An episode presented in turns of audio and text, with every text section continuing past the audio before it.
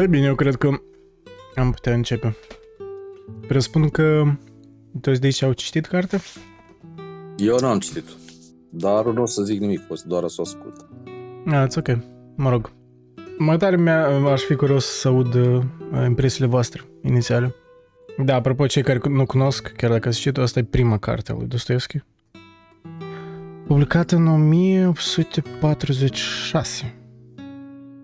Deci doi ani înainte de um, Nopția Albă, despre care tot am discutat. Da, structura e probabil cea mai simplă din toate romanele. Cred că și unul din cel mai scurt romane, că nu știu, cred că e mai Probabil Nopțile Albe e mai scurt, dar după structură e efectiv pur și simplu um, un schimb de scrisori între două personaje. Între măcar uh, Dușovkin, da, Alexeevici și Varvara. Varvara Alexeevna, da? Nu știu, n-aș spune că persoana... Ok, să spun așa, niște impresii inițiale. Nu e roman meu favorit al Dostoevski, dar e interesant că chiar și în prima carte se văd anumite trăsături tipice personajelor lui. Gen, chiar mi-am notat niște, niște observări. E cumva un fel de Dostoevski tot atât de sentimental, psihologic, doar că încă îi lipsește parcă partea mai um, multilaterală. Adică chiar și în personaje, mă rog, tot tema e despre oameni săraci, evident, din, uh, din Petersburg, care, mă rog, care s-au mutat, de fapt, în Petersburg, din, din provincii. Doar că, de exemplu, nu știu așa, prototipul Varvare îmi amintește un pic de Sonia din Crimă și Pedepsă. Doar că așa, parcă e mai, uh, mai inocentă, mai... Uh, parcă încă nu e așa de complex ca personaj. Și chiar și Macar Alexeevici l-aș contrasta, dacă să-l contrastez cu, cu omul din subterană, e destul de diferit. Deși are anumite trăsături parcă prototipice Adică da, el e tot parcă un bătrân, ok, e mai bătrân decât omul din subterană, decât ne amintesc, dar tot așa e singuratic, doar că nu e mizantrop într-așa măsură. Cumva e mizantrop din circunstanță, adică el e singuratic, dar parcă și are anumite trăsături negative care se observă în scrisori, dar nu e, nu e conștient de mizantropia lui. Și adică, într-un fel, nu e atât de sinistru, pentru că un om, om de subterană da, înseamnă din protagonistul, el e, îl face mai sinistru anume faptul că el e conștient de cât e de mizerabil. Și asta mi s-a părut interesant. Adică e, măcar, da, măcar e un fel de parcă prototip docil al unor personaje din viitor al, al, ale lui Dostoevski. E o lectură destul de ușoară, aș spune, comparativ cu, cu altele, evident. Nu e așa. Nici nu aș spune că este un plot ca atare. Uh, mă rog, este un plot inferat din scrisori, dar e mai mult, într-adevăr, mulți îl numesc primul roman social din Rusia, ori chiar din zona aia. Ceea ce, da, e un argument valid, cred că. Mie mi s-a, m-a părut mult mai interesant a doua parte a, mă rog, a romanului, a doua parte a scrisorilor, pentru că în a doua parte parcă îl recunoșteam mai mult pe Dostoevski de mai târziu. Adică era mai mult uh, deja în scrisori și uh, era mai mult axat pe starea psihologică, pe, pe nuanțele astea de sentimente. Că parcă acolo vedea un pic de uh, intuiția asta dostoevskiană, știi, din, din personaj care, după părerea mea, face anumite personajele lui atât de reale, chiar dacă sunt atât de îndepărtate pentru noi după circunstanțe și după perioada istorică, da? că deja au trecut două secole, da, de când, mă rog, două secole, secol, nu, un secol jumătate, de, când, de, de, de la timpurile contextului din majoritatea romanilor lui. Și oricum, parcă oamenii par destul de reali. Mă rog, după părerea mea, cel puțin. A, auzisem că romanul ăsta mulți îl consideră așa prea siropos și îi oarecum siropos, dar e interesant că Într-adevăr, se abordează și chestia asta, deși parcă, de exemplu, un exchange de scrisori între două personaje, um, cumva spune în evidență și tot problema sărăciei de atunci și cum uh, problema sărăciei, problema um, conștiinței este de, de ierarhii, cum, uh, cum oamenii se percepeau după ranguri. Și plus tema asta recurent în Dostoevski, în uh, fete tinere care sunt abuzate de, din cauza disperării în care se află materiale. Spun în circunstanțe în care efectiv ori își vând trupul, ori pur și simplu își vând soarta pentru, pentru oportunitate de, de o viață mai bună. Ceea ce era o chestie reală, adică doar la sfârșit era a, personajul ăla, cum lumea, a, Băcov, da, care venise un așa mai, mai înstărit, care venise la Varvara și propusesul un schimb, pentru un schimb de bani, să, mă rog, să o ia de acolo, să locuiască cu el, dar din câte am înțeles, că cumva e inferat în scrisoare, nu știu dacă e confirmat, dar din câte înțeleg, Varvara avea avut un trecut cu Băcov ăsta și Băcov ăsta destul de posibil era un violator al ei. Și adică faptul că ea, în principiu, la urmă, da, e, e de acord să plece cu el pentru că se afla într-așa o stare, nu doar material, dar și de sănătate așa de proastă, că avea nevoie de orice de orice bani, în principiu. Adică în ce stare disperată era ea ca să ne reîntoarcă la violatorul ei, mă rog, vândând, vânzându-și în principiu trupul. Iarăși, eu mi-am amintit atunci de Sonia din Crim și Pedepsă, deși situația un pic diferită, dar și mai sunt și alte personaje mai așa, mai terțiare, secundare din uh, romanul Dostoevski. Și nu e o chestie de fapt că e o chestie recurentă și oarecum Dostoevski, da, scria ficțiune, dar scria și destul de ficțiune, aș spune, realistă, cumva. Înseamnă că era o chestie tare comună atunci. L-aș compara chiar romanul ăsta cu Demonii, romanul, mă rog, mai târziu, mult mai complex. Înseamnă că Demonii de obicei e văzut la, ca un fel de romanul politic al lui Dostoevski. Politic slash social, da, într-adevăr. Asta, da, putea să-l numești romanul social. Pentru că, deși, da, merge vorba de două personaje, despre trăirile lor, revărsările lor de suflet, cumva ele sunt, de fapt, arhetipuri ale multor oameni din acea perioadă. Poate mai mult decât în alte romane, așa mă gândesc. Că chiar și este un, niște scrisori mai târzii în care cred că măcar discută că discut în așa fel încât e conștient că, uite, noi nu suntem singuri care suntem așa, imaginează-ți și de fapt el se confruntă cu se confruntă de că discută despre uitați cum îl numea un vecin de-a lui care că se afla într-o situație și mai precaută, anume din cauza că trebuia să-și întrețină soția și copiii și da, sunt momente în care ei parcă iese din pielea lor de personaje și se gândesc la partea socială, parcă că, uite, suntem mai mulți în, în starea asta. De fapt, nu toți suntem în starea asta pentru că există, cum spunea, un lanț, un lanț al om, un tablou al omului. Um, că este un, o parte, că pagina 99 undeva, din versiunea asta la Polirom, în care în care măcar menționează că, că am citit tabloul omului, o carte de Alexandru Ivanovici Galici, care era un scriitor care făcea referință la Schelling, la filosofia lui Schelling, filosofia idealismului transcendental și filosofia naturii. În fine, da, și care discuta despre noțiunea tablou al omului. Un fel de... Că aici e, e pus în notici că Noțiunea de tablou al omului urma să depășească antinomia cunoașterii omului, să exprime esența ei de unitate organică, să combată relativismul și pluralismul metodologic în domeniu.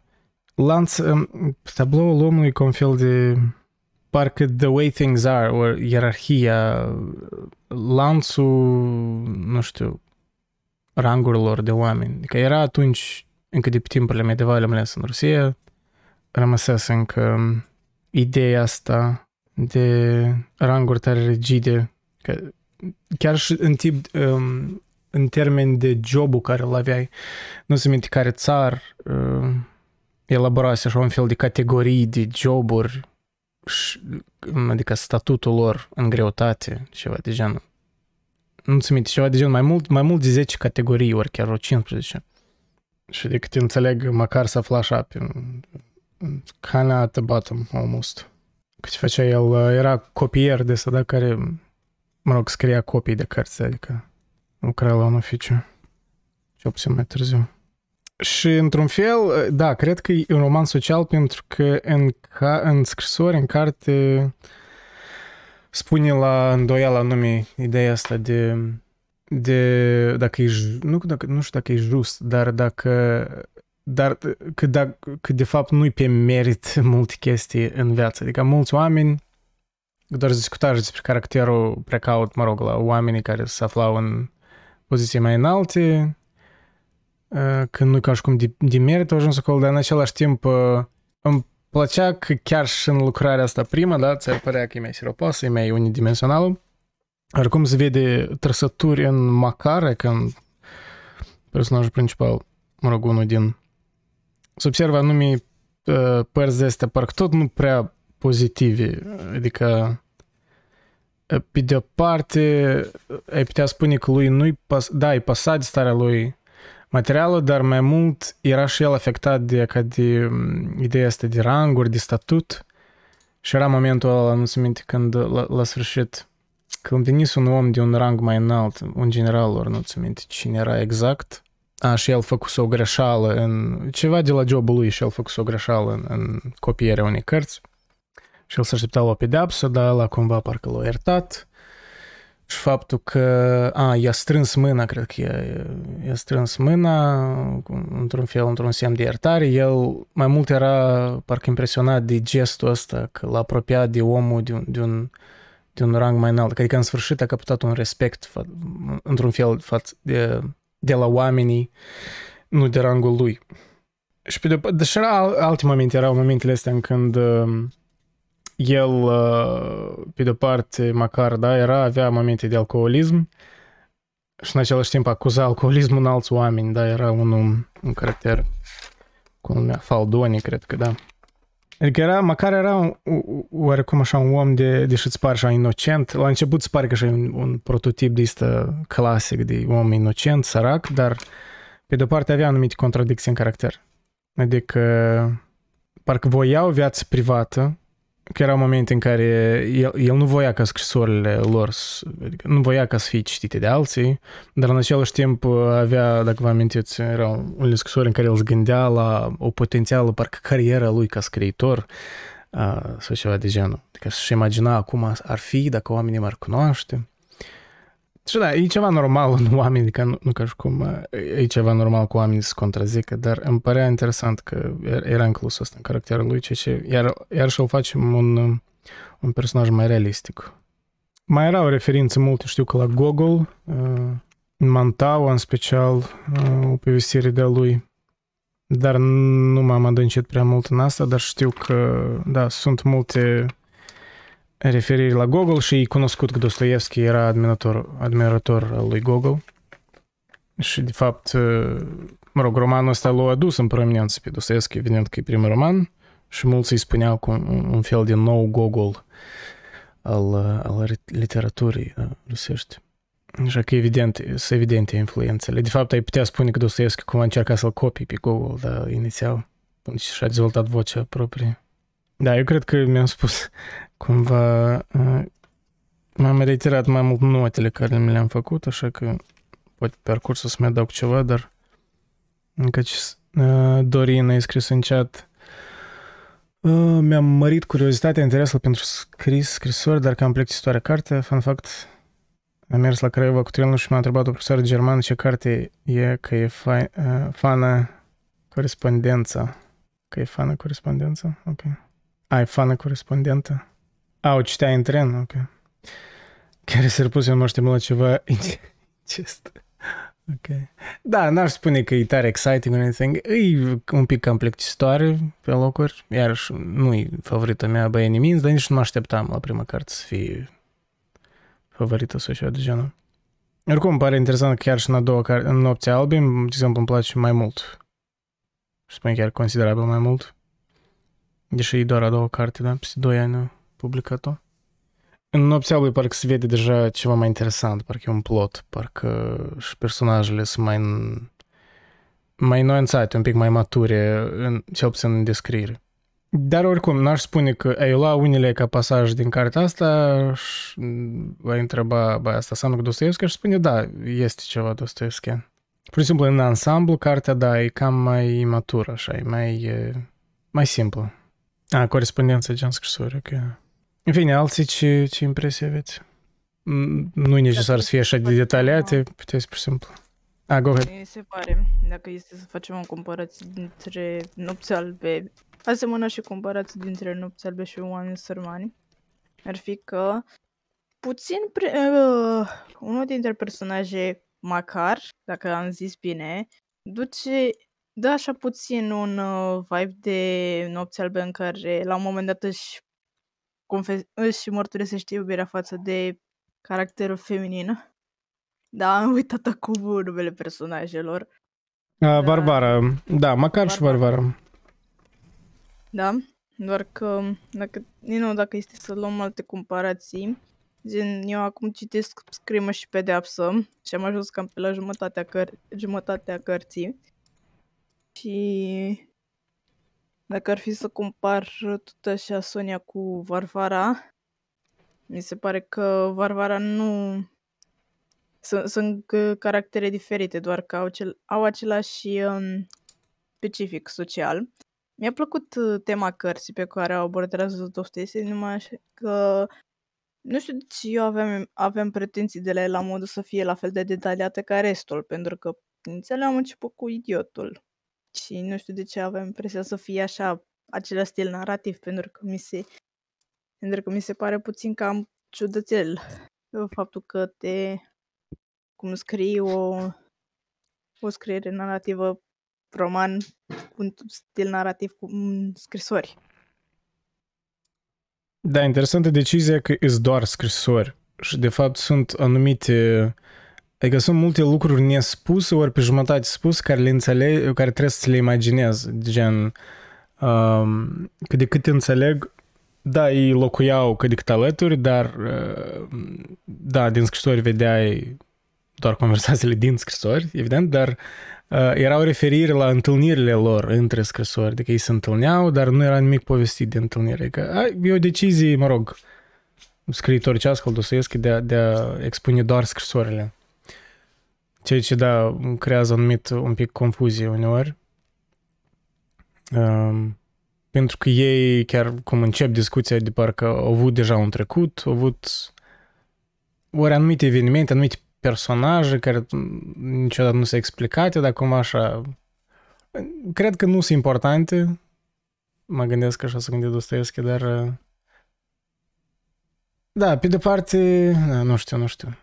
E interesant, da, gen, gen nu-i, da, nu-i, nararea, nu-i nicio narare de la trei persoane sau cumva, da, în ghelmele obiectivul.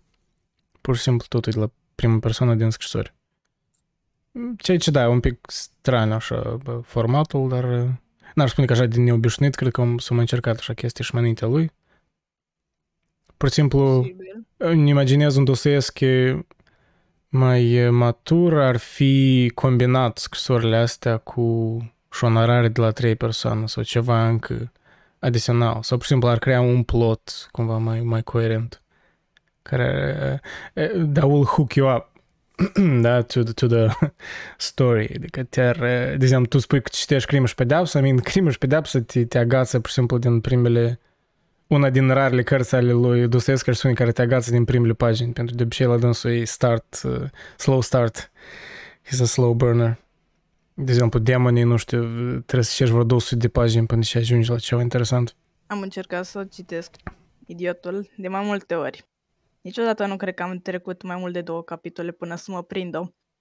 Care, când am citit, când am avut tangențe prima oară cu stilul lui de scriere, mă rog, stilul lui narrativ, nu, mi s-a părut așa foarte, foarte multe descriere și foarte multe detalii.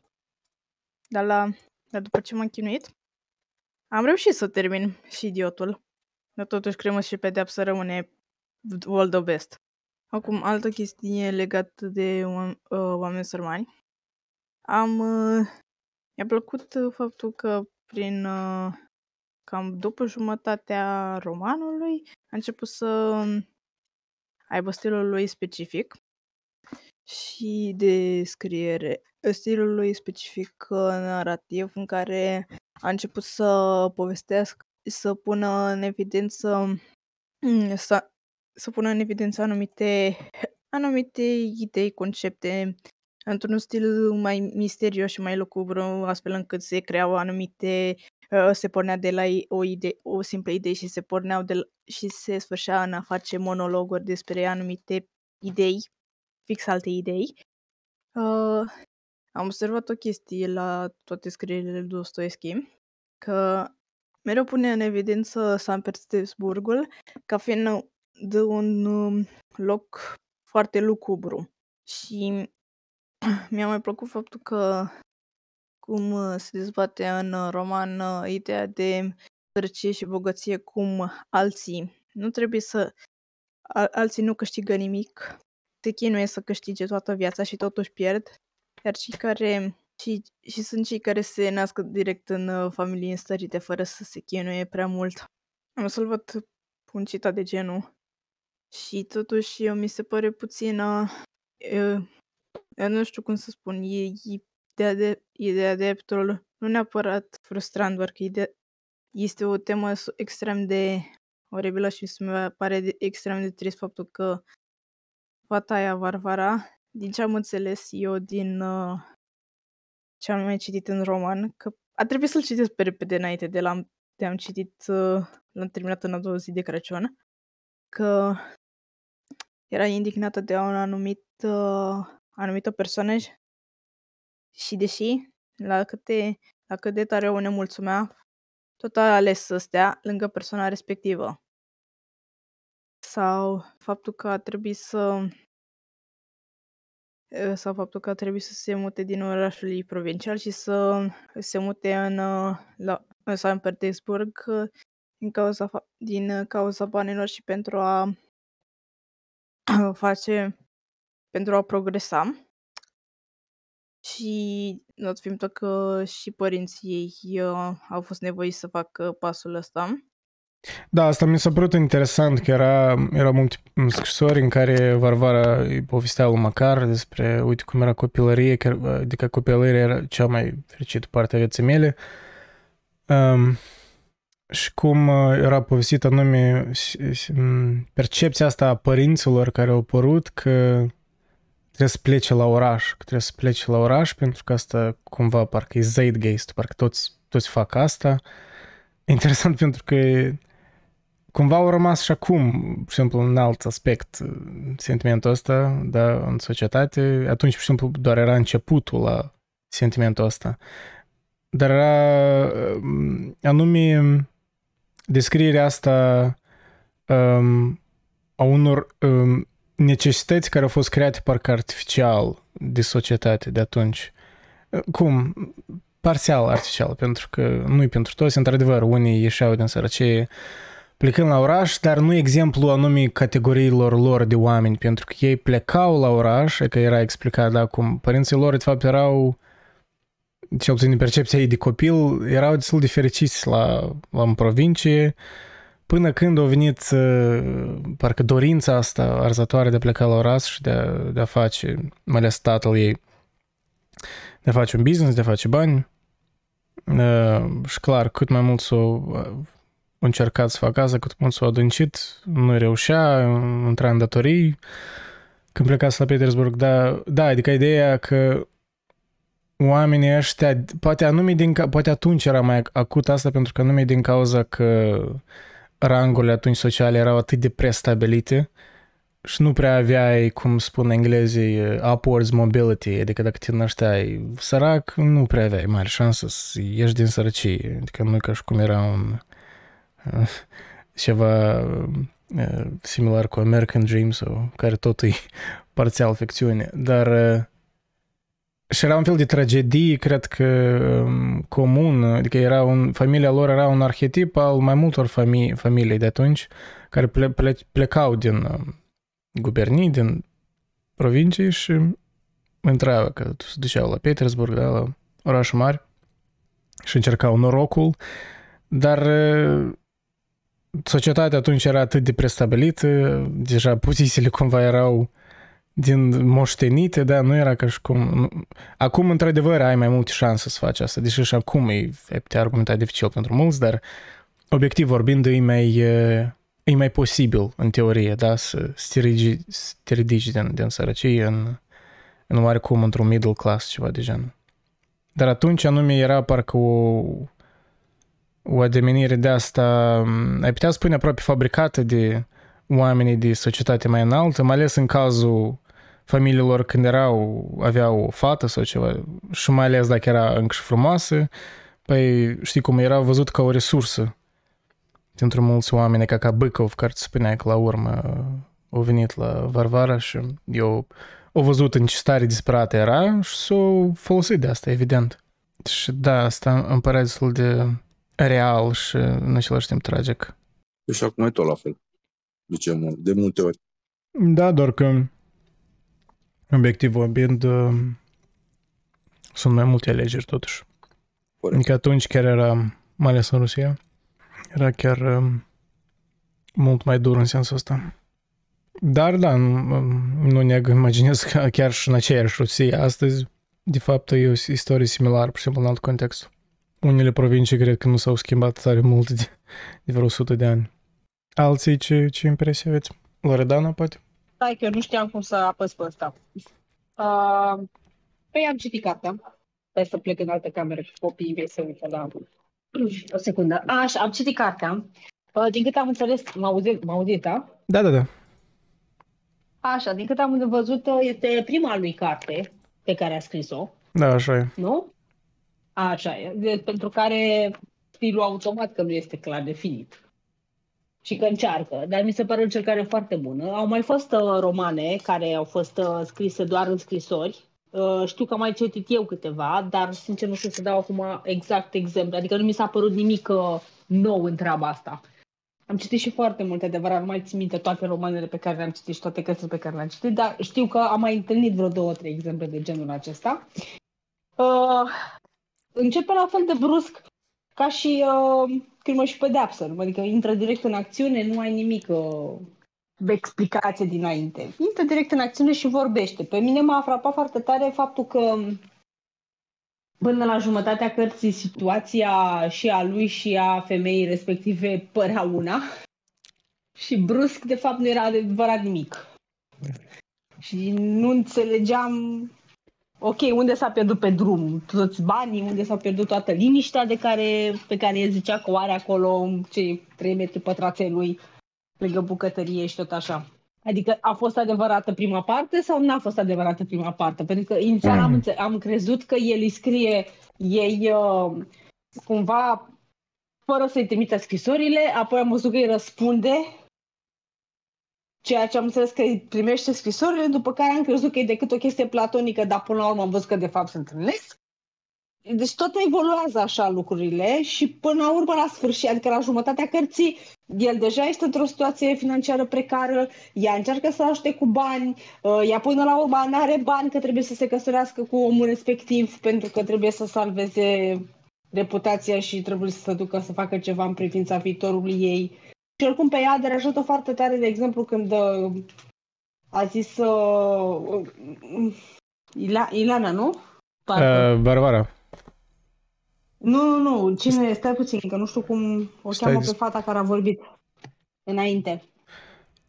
A, a, e vedere, a, ok, Maria, Maria, Maria, din chat, am Maria, Credem că de pot Ea zicea că este o chestiune foarte uh, tragică că ea trebuie să se căsătorească cu uh, cineva pe care nu-l iubea. Eu sunt convinsă că dacă era cu 10 ani mai tânăr și nu venea din partea mătușii ei, n-ar fi fost nicio problemă. Cam acolo era problema ei, de fapt, că venea din partea mătușii odată uh, cu bărbatul respectiv. Că mătușa a făcut uh, Păi da, dar acolo era o chestie care parcă nu era... pe deplin explicată. Adică, din câte înțeleg, el e posibil să fi fost un violator al ei din trecut. Când, a, când, unde scrie asta? Că eu n-am, n-am înțeles treaba Nu-i asta. spus asta direct, Asta dar zic. uh, știi cum, în Dostoevski Păi asta chestiile zic, astea că nu eu sunt v-am spuse direct. ascultat, Eu v-am ascultat și eu din ce am înțeles, din ce am citit, n-am înțeles deloc că ar fi fost un videator din trecut.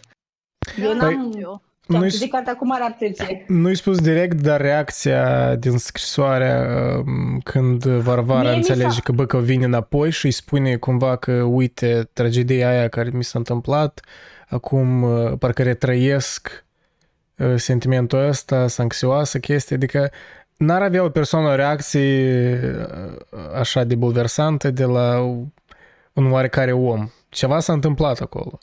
Clar, în Dostoevski, iarăși, chestiile astea cu violarea nu e adesea spuse direct. Chiar și în, uh, în Demonii, dacă citiți pe la sfârșit, era un moment așa, când nu s-au spus direct, dar era destul de puternic, uh, Evident. am implicit, clar, da, știi? deci eu nu am înțeles asta. E posibil să fi citit o prost sau să fi scăpat ceva, deci nu. Eu am înțeles foarte tare, anti- am înțeles că bă, ea a avut antipatia aceasta extraordinar de puternică față de omul respectiv. În primul rând că venise de la mătușa ei și în al doilea rând că a venit cu foarte mult tupeu la ea și îți dai seama că a speriat-o pe fată. Dacă se purtea mai galant și dacă se purtea diferit, eu sunt convinsă că ar fi trecut și peste treaba cu mătușa. Dacă zici că a fost și un semi-violas în mijloc, acum nu. Da, plus nu era clar uh, intențiile lui. Uh, Ai putea argumenta că el voia cumva să o ia sub tutela lui, să-i plătească, dar cine știe, Da. poate să, să o dea la alți bărbați. Adică pe timpurile alea era și chestia asta. În fine, asta e Da. o tangență care încă, da, pot, putem să speculăm. Bun, cum mi s-a părut scris romanul? You're late. Da, e Foarte multă... bine. E Îmi multe... pare rău, nu știu, nu știu să vorbesc cu cuvinte foarte mari cum ați făcut voi până acum. N-am- nu cred că am fost Uh, să tare cuvinte mari, dar Mai da. ales că, da, sunt din ploiești, adică să ne înțelegem. um, mi s-a părut foarte miorlăit, mohorât. Da, miorlăit, în principal miorlăit. Este un cuvânt extraordinar de, uh, nu știu, bine ales, în sensul în care, indiferent de cât de bine că ziceau ei că le este, de fapt le era foarte rău și tot timpul se văicăreau și atunci când le erau bine, iar atunci când le era rău, Doamne Dumnezeule mare, așa cum se este descris acolo în uh, carte, m, ce mi-e condițiile în care trăiau ei, ce mi-e ochi la mai în arhipelagul Rusiei, adică mi se pare că Îmi părea mai au mult exagerat chestia... mult de tot. N-aș spune că au exagerat starea, Adică starea să ne- proastă, mai degrabă au Da. exag- au exagerat stările bune, pentru că era ca un fel de coping mecanism, Da, știi? da, da, Ei da, parcă da, da, dar chestia asta se cu- încurajau unul pe altul prin, prin a minți un pic unul, unul altul. Nu știu, voi, Ca atare. voi aveți uh, oameni în familie care sunt cu adevărat săraci? Adică Per- să aveți pe personal- cineva în familie personal- care să... Da, da, personal da, da, nu. da, da, adică să aveți pe ai, că Păi, n-aveți. Păi în așa stare nu, Uh, dar uh, îți imaginezi că Nu, atunci deci era alt a- context eu social. Am, uh, am uh, o persoană în familie care este foarte, nu că sărac, cât neglijent. Și prin neglijența respectivă este, cum să-ți explic, aproape identică imaginea sărăciei lui Dostoevski din acest roman. Uh, Pe principiul nasul, nasurilor căzuți, uh, pantofilor deslipiți, uh, doar că unul este clar sărac, celălalt este, adică membru din familia mea, este extraordinar de delăsător, dar nici foarte bogat nu este. Și știu cum arată și cum se trăiește și ce înseamnă fizic toate lucrurile acestea din super din interior. Ideea este că nici voință nu are. Sau- Păi sau da, altceva. dar Păi da, dar Pentru tu că spui dacă că e el găsește- neglijent. Păi, Este o diferență este totuși. și neglijent. Pe- Este diferență, pentru că, ok, hai să vedem Nu, așa. păi... tu s- nu ai s- pantofi, tu nu ai pantofi, înțelegi? Eu scuză-mă, dar eu judec pe oamenii din carte. Tu nu ai pantofi, dar îi cumperi femei bomboane și nu știu ce. Mai taie bomboanele așa cum ți-a zis și cumpără pantofi. Tu nu ai uh, nasturi cusuți. Ok, și nu are nimeni să-ți dea una coasă să ții coși singur. Adică, știi, ideile de genul ăsta. Eu înțeleg uh, că, uh, cum zice Dostoevski, trebuie să... Uh, nu, păi prin asta, de fapt, era și demonstrat uh, o parte a caracterului Macar, care era destul de uh, patetică și cumva.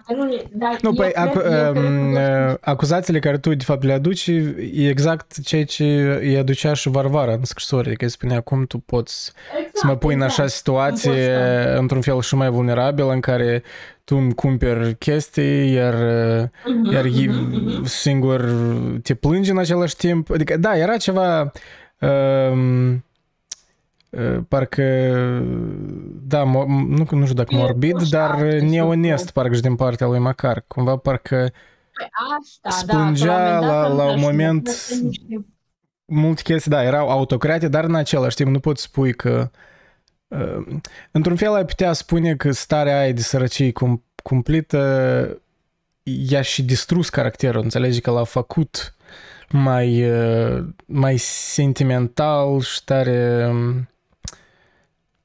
aici colo, adică sărea dintr-o stare în alta. Nu era parcă stabil emoțional. Ai putea argumenta că starea aia tot l-a dus la asta, adică el nu din start a fost așa. Înțelegi? Că n-a, n-a devenit neglijent da, din natură, s-a născut așa, dar starea aia ah. cum, cumplită de sărăcie, la, tot la sărăcit sufletește tot, ai putea spune. Mm-hmm, mm-hmm. Putea spune că l-a, l-a băgat în depresie din asta sărăcie, n-a mai putut să să, să-și revină și a intrat într-o depresie și a intrat într-un fel de lanț al slăbiciunilor. Da, lanț al slăbiciunilor, știi, și un fel de, avea un fel de momente de delir, care iarăși similare cu multe personaje din Dostoevski. Este un personaj tot de ăsta din Demonii, tot așa mai în vârstă, uitat cum îl numea. Uh, chiar și protagonistul din Nopții Albe are trăsături similare. Ai putea multe trăsături similare să găsești în alții, pur și simplu, diferiți uh, diferite personaje, dar e ca delirul ăsta care apare din, e ca din mici momente mici de, care într-un om parcă uh, echilibrat mental ar trebui să trezească entuziasm, dar nu în așa măsură în care să delireze aproape și să faci chestii nechipzuite. Uh, Asta e tot uh, semn de putere clinic, e semn depresie. Da, da, da, da, un delir de asta, da un depresiv autentic, vreau să spun că, într-adevăr, e supărat, să zicem așa, depresiv, când vede totul negru o perioadă de timp și după care poate să treacă rapid și subit într-o extremă cealaltă, uh, cum să spunem, în aceeași, um, nu că zi, în aceeași oră, știi? Depinde de el să produce un declic rapid și nici el nu-și dă seama și poate să fie super exuberant, super uh, și el de fapt e, e într-o mare depresie. Și exuberanța aia el, el, sau nu știu cum să spun eu, psihicul lui o aruncă ca pe un fel de colac de salvare, știi, ca să-l uh-huh. salveze din, din adică nu, mm. un om nu poate să trăiască numai în supărare și numai în așa, știi, și atunci aruncă psihicul chestii din astea care sunt de cele mai multe ori false, nu sunt imagini adevărate. Și eu am avut, uh, chiar și în liceu am avut fete care erau super exuberante, nu știu ce, pe, pe, la liceu, la școală, și când se duceau acasă, părinților spuneau că plâng, că nu știu ce, știi? Bine, aia era și datorită hormonal, vin de liceu. Dar vreau să spun, adică a, asta vreau să spun, că uh, chestiile astea cu depresia și cu extremă, la aceeași persoană, în aceeași perioadă de timp și fără un motiv obiectiv, cu depresia și cu exuberanța nejustificată, asta semne clare de depresie. Da, am înțeles. Uh, vreau să întreb și eu dacă nu se, se poate Uh, păi, câți ani ai? Dacă poți să întreb și nu te superi. Pot să, nu mă supăr, dar și pot să întreb, dar nu o să-ți răspund. E, o să-ți răspund, mă glumesc, am, doar am glumit. Păi am vreo 40 de ani. Oh, mulțumesc, am înțeles. Uh, uite, eu vreau să zic că... La fel. Uh, mulțumesc, da. Uh, vreau să zic că ceea ce ai descris tu se numește uh, maniac, depresiv, boala. Adică e bipolar de la depresie la stări maniacale. Iar uh, nu cred că este cazul în situația lui. Uh, și cred că mai degrabă starea, mă rog, această descriere de alterare a, uh, fizică pe care o suferă personajul este o, o paralelă cumva alterării psihologice pe care o suferă el. Pentru că la început o are pe fată lângă el, vorbește cu ea, iar până la sfârșit o pierde și automat se pierde și pe sine și tot tumultul acesta de pierdere Da. se reflectă cumva și în uh, exteriorul lui și da, asta e depresie. Dar ce spui tu de la exuberant la așa e, se numește bipolaritate din punct de vedere clinic și crede-mă că știu pentru că eu sunt diagnosticată cu asta și iau medicamente. Deci ceea ce spui tu nu, nu Deci, este așa. ok, eu de întâmplător sunt psiholog și pot să spun, sunt psiholog, dar nu practic, am terminat facultatea de psihologie, sunt Am înțeles. în altceva. Uh, Ok. Bun, uh, Adică nu vreau să te contrazic. Nu, nu, dar nici eu nu vreau să te contrazic. Eu vreau să spun doar atât că, din ce mi-aduc eu aminte la când am învățat, spunea că există și așa ce spui tu și bipolaritatea asta se manifestă uneori în cazuri de depresie. Uneori, nu de Da, fiecare da, dată. da, da, da, da. Există această bipolaritate care are ori uh, extremă maniacală sau în extremă, înspre extremă depresivă.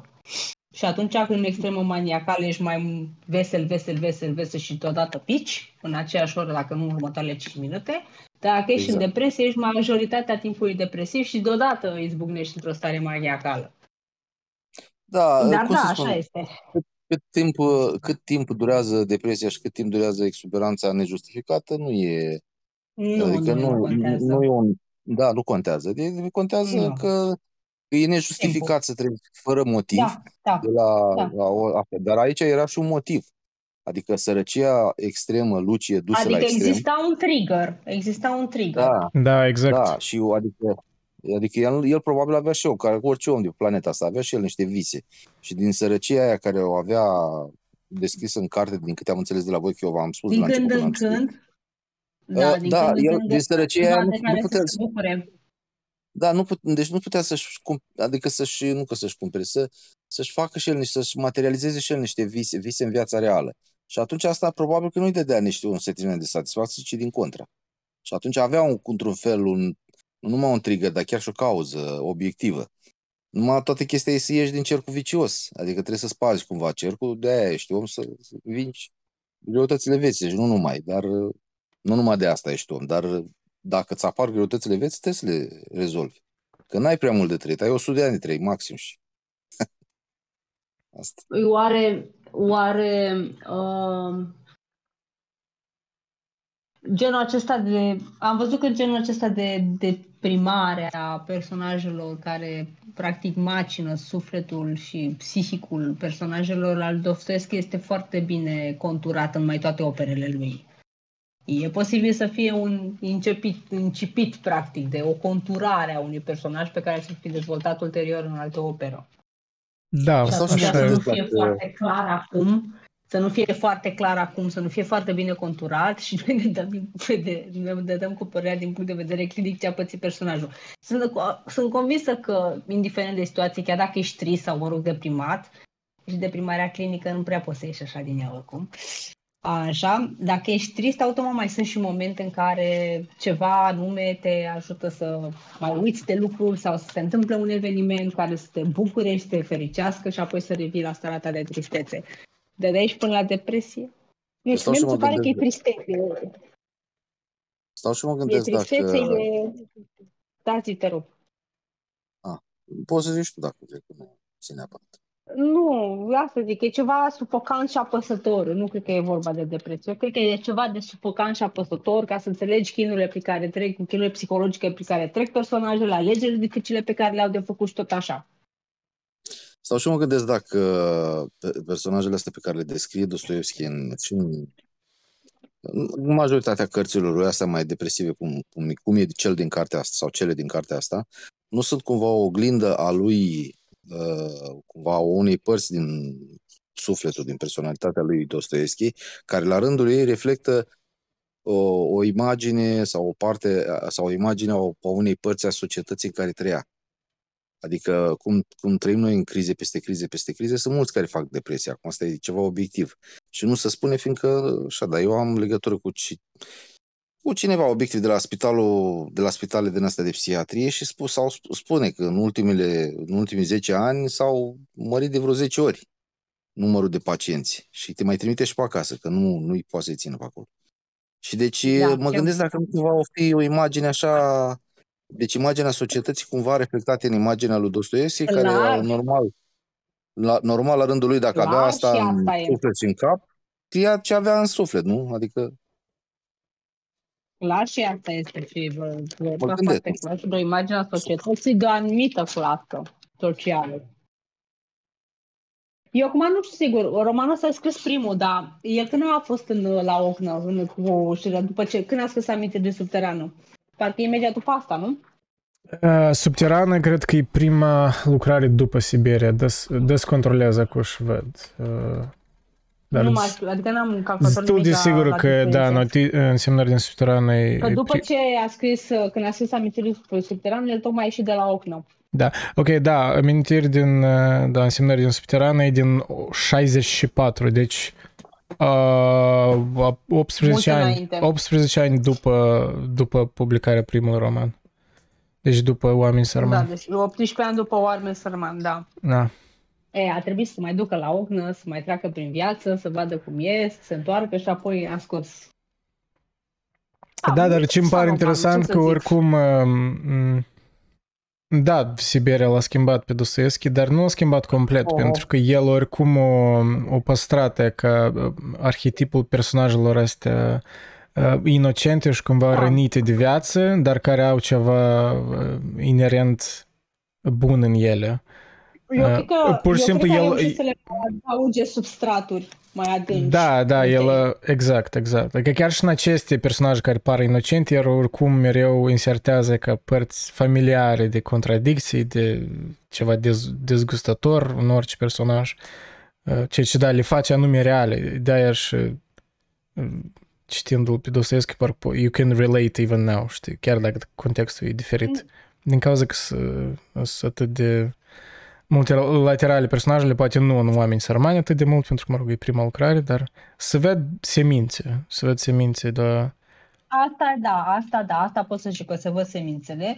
Uh, Și de ce zic că um, mai încolo aș, a, învață să, adune, să adauge mai multe substraturi, pentru că aceste personaje din Oameni Sărmani sunt uh, personaje sumar și foarte bine conturate, dar sumar conturate. Adică, Mhm. uh-huh. nu sumar, cum se numește. Au câteva caracteristici și atâta tot. În viață nu e totul așa, adică au, lucrurile sunt mai complicate, oamenii sunt mai complicați. Ei sunt mult prea simpli.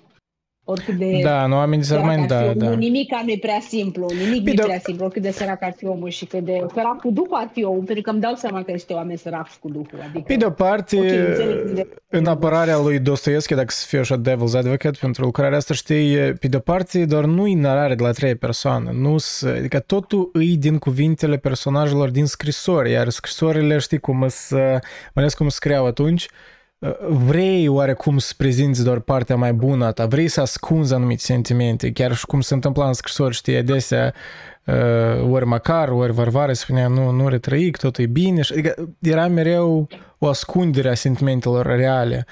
Mm, Dar în același timp că îmi pare uh, interesant că prima lucrare al Dostoevski uh, începe în principiu din, um, ai putea spune, confesiuni, ceea ce e tare tipic la, la el, adică e recurent în orice lucrare, ori monologuri, ori dialoguri uh, ale personajelor, adică pasaje lungi de confesiuni, adică confesiuni ale, ale sufletului, ale minții, știi? Asta e ceva, e ca fără de care nu ne-aș putea imagina Dostoevski. Și iarăși, să văd multe Da. teme ulterior recurente, chiar și în lucrarea asta. Pur și simplu, da, într-adevăr, partea asta de parcă darkness, da, partea asta de, de, ca de încă nu e așa de bine um, cioplită, parcă, da, părțile astea mai nuanțate, mai proaste ale personajelor, încă nu sunt așa, sunt mai caricaturice un pic. Păi mi se pare și normal, mă, că având în vedere că e prima carte, Da. adică omul a mai câștigat experiență începând cu prima carte și asta e chiar prima și Da. nu avea cum să iasă perfect Da, oricum totul. e din ce foarte, avem. E bună, e, da, oricum, e e foarte bine bunișor. scrisă ca și, ca și limbaj și structură. E foarte bine scrisă pentru prima carte, adică se vede cum are talent. Dar da, să le compari cu altele mai maturi, desigur, uh, părerea mea nu, nu, nu se compară. Like Adică, I said, eu am, am, adică am privit cartea respectivă ca fiind prima carte până da. în prefață, zice. Și atunci am, am încercat să găsesc uh, semințele de unde plecat, am încercat să înțeleg uh, și care sunt caracteristicile care s-au păstrat și ceea ce s-a schimbat. Pe mine asta mă mai interesat decât acțiunea în sine. Da, eu cred că intuitiv Zvideac Dostoevski tindea spre, ca, spre personaje ori spre că intuiția asta... Uh, a, da, te aud, te aud. Aș mai avea eu de adăugat chestii legate de roman. Am observat că spunea Varvara cum a reușit să uh, se ducă în, uh, ca și gazdă ea cu mama ei la la cineva care avea uh, nu, neap- nu neapărat fonduri, doar că resurse, o, un apartament ceva mai mare și deși din cauza statutului social, pentru că era diferența asta de între statut social de la om venit din provincie care dorește să scape de statutului de sărăcie, primit în gazdă de cineva bogat care îl trate, care este tratat ca pe ultimul care, care este tratat ca pe, ulti, ca pe un străin, o himeră. Aș vrea să știu și eu mm, cum să spun, uh, să aud păreri din partea voastră. Cine era tratat ca un străin, uh, poți să repeți? Varvara. Aha. Și mama ei. Știu că era pe la început. Da, era și, și cu Macar tot uh, partea aia când el uh, um, ori participase la ceva de genul, observați niște întâlniri intelectuale ale unui, nu se ori vecin și tot parcă se vedea așa separat de ei și parcă încerca să preia referințele care, despre care ei discutau chiar dacă nu le înțelegea cu speranța parcă de a face parte din rangul lor sau ceva de genul. Dar da, percepțiile astea nu erau doar percepții, că erau reale. Într-adevăr, oamenii uh, se vedeau atunci mult mai rigid prin castele astea. Adică chiar nu era doar oameni, nu știu, nobili și oameni restul. Adică chiar și între oamenii ăștia restul, da, cum să spun, de masa oamenilor, majoritatea oamenilor, erau între ei deja dispute de astea, de, de, de ranguri, de, de statut. Eu n-am înțeles despre ce discutăm. Adică Ileana a întrebat despre perioada în care ea și mama ei s-au mutat uh, datorită situației financiare precare la cunoștința aceea, nu știu ce, mătușa sau ceva de genul ăsta, care i-a luat sub aripa lor o crotitoare, le-a dat o cameră și i-a tot uh, scos ochii.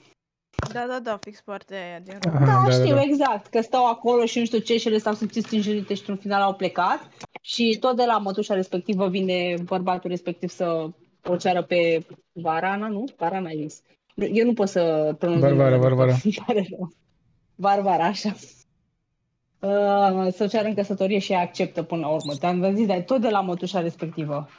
Sau nu știu, hai să zicem mătușă, că nu știu, mai nu mai mi-aduc aminte mm. exact ce grad de rudenie depărtat și foarte dubios avea cu ea, cu mama ei. Patru. Cred că nu era mătuș, ceva ce genul o rudă îndepărtată, care era menționat, nu mai țin mm. Ceva tare da, neclar. Da, ceva rudă îndepărtată. Știu că era rudă îndepărtată.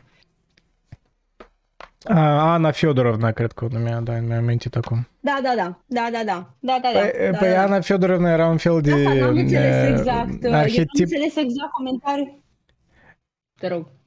Spunea că Ana Fyodorovna era un fel de arhetip de cât ți minte de, ca de um, persoană de aia care cel de manipulativă, adică poate fi foarte grijulie când e convenabil și apoi, adică poate fi foarte grijulie și drăgăstoasă Uh, ca să-ți câștige încrederea și apoi după ce nimerești într-o situație de dependență față de ea, ori ești mai vulnerabil, atunci persoana aia, da, Ana Fedorovna devine parcă vindictiv, parcă, nu știu, parcă deja te vede ca o povară. E ca un fel de manipulare de asta, de sunt așa persoane și am întâlnit în viața reală. Eu sunt foarte curioasă care a fost motivația Anei să le ia pe cele două femei în sub aripa e ocrotitoare, chiar dacă cu tot cu A, de, a, de cât îți aminte era chiar menționat, chiar și îmi pare că Varvara scria într-o scrisoare că își dădea seama de ce, că pentru că Ania Fyodorovna îi păsa de imaginea ei ca un fel de creștin. Păi, în afară de asta, da, nu, da, dar da, era chiar asta, chiar era chiar asta. A, doar chiar asta era? Da, A, chiar, ok. chiar asta era accentuat destul de puternic. Uite, ei păsa de ce, ima- ce percepție au alții din, s- din uh, în cercul ei social, că uite, ei un creștin care ajută oamenii săraci. Adică era asta în principal, cred că, motivația. Adică, mă rog, era o atragere atenție asupra uh, faptului că chiar dacă din exterior un om poate să facă ceva nobil, intențiile ca tare sunt meschine și în final poate asta și mai rău, știi, pentru că poate denaturează un, un gest nobil, ori nu știu. Sunt așa multe exemple chiar și în societatea asta. Că intenția până la urmă contează. Drumul până la iad e pavat cu bune intenții, zicea Alighieri. Da. Da. Mie, sincer, îmi pare rău de uh, uh, Varvana că era făcut că atunci când a avut parte de cel mai mic eșec, a- un, având în vedere că erau uh, în pragul sărăciei, era își primea reproșuri de la proprii părinți. E, e de asta îmi pare rău și sau de faptul că e primea hărțuire din cauza statutului social. Da, mi amintesc și eu uh, descrierile cum, cum tata se purta cu ea, era tare uh, josnic. Uh, gen când se mutase în Petersburg și deci tată sau taică să avea probleme financiare sau probleme, adică și revărsa pur frustrarea pe ea, că uite, că eu din cauza ta am venit aici și uh, cumva parcă tu m-ai pus în situația asta, deși nu a fost deloc așa, adică ea ca copil era foarte fericit în, în provincie, ea nu și-a dorit să mute la Petersburg, asta era în principiu tatăl ei, nu parțial și mama, dar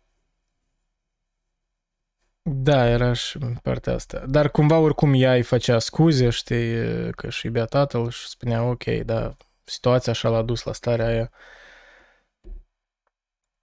Tot, e, e, e, parcă e un fel de comentariu, cred că de asta din partea, e putea spune al Dostoevski, că uite, da, m, până în ce măsură circumstanțele te, te fac, te, do, te, te schimbă și te fac să te comporți într-un fel, dar în ce măsură tu poate, nu știu, poate aveai o trăsătură de caracter așa proastă în tine, pur și simplu nu a fost manifestată din cauza circumstanțele, că nu a fost la locul potrivit.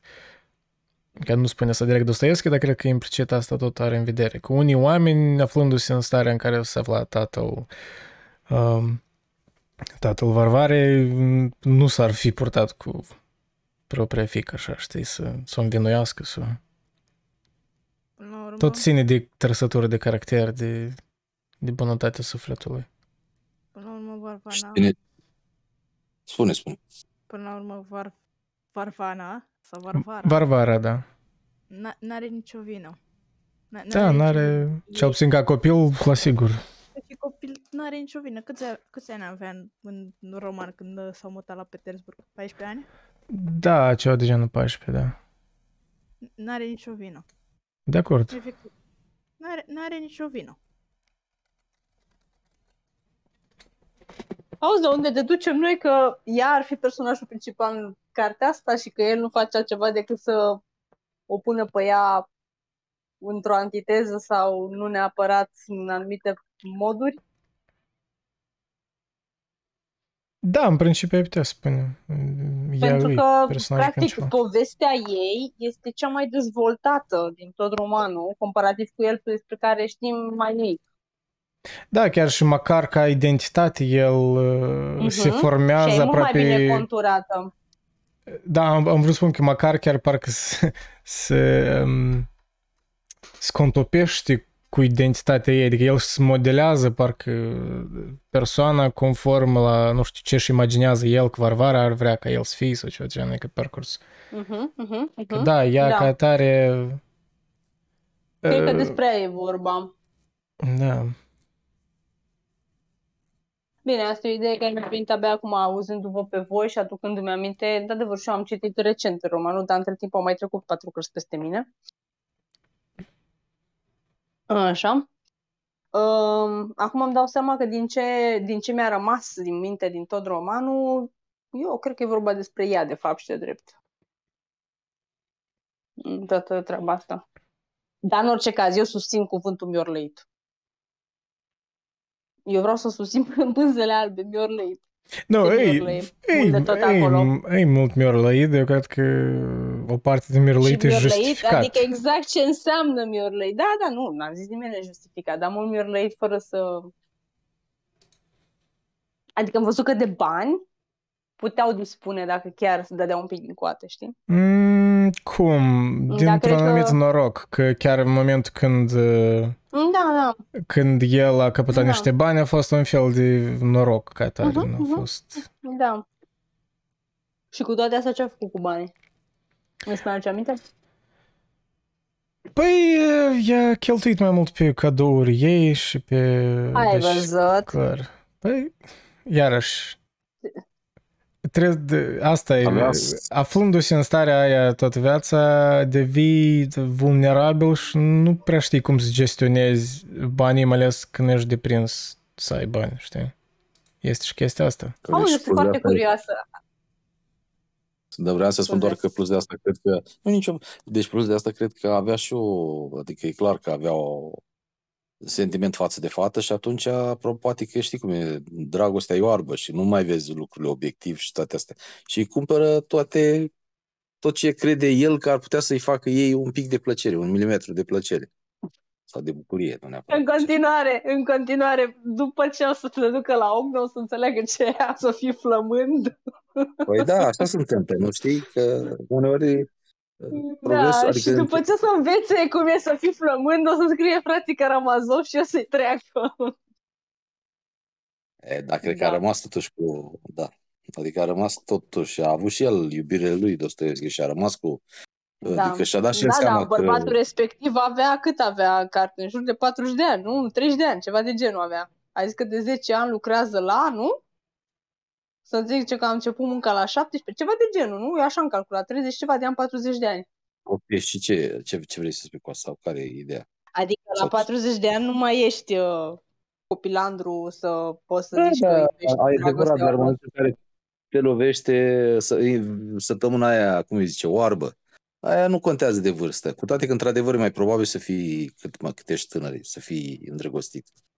Dar eh, poate că el a fost Da, așa, mai nu contează de vârstă? Uh, contează, adică probabilitatea să fii îndrăgostit e mai mare la vârste tinere decât la vârste uh, mai mari, dar uh, totuși nu nu e imposibil nici la vârste mai mari. Eu am văzut bătrânei Nu. care se țineau de mână în parc.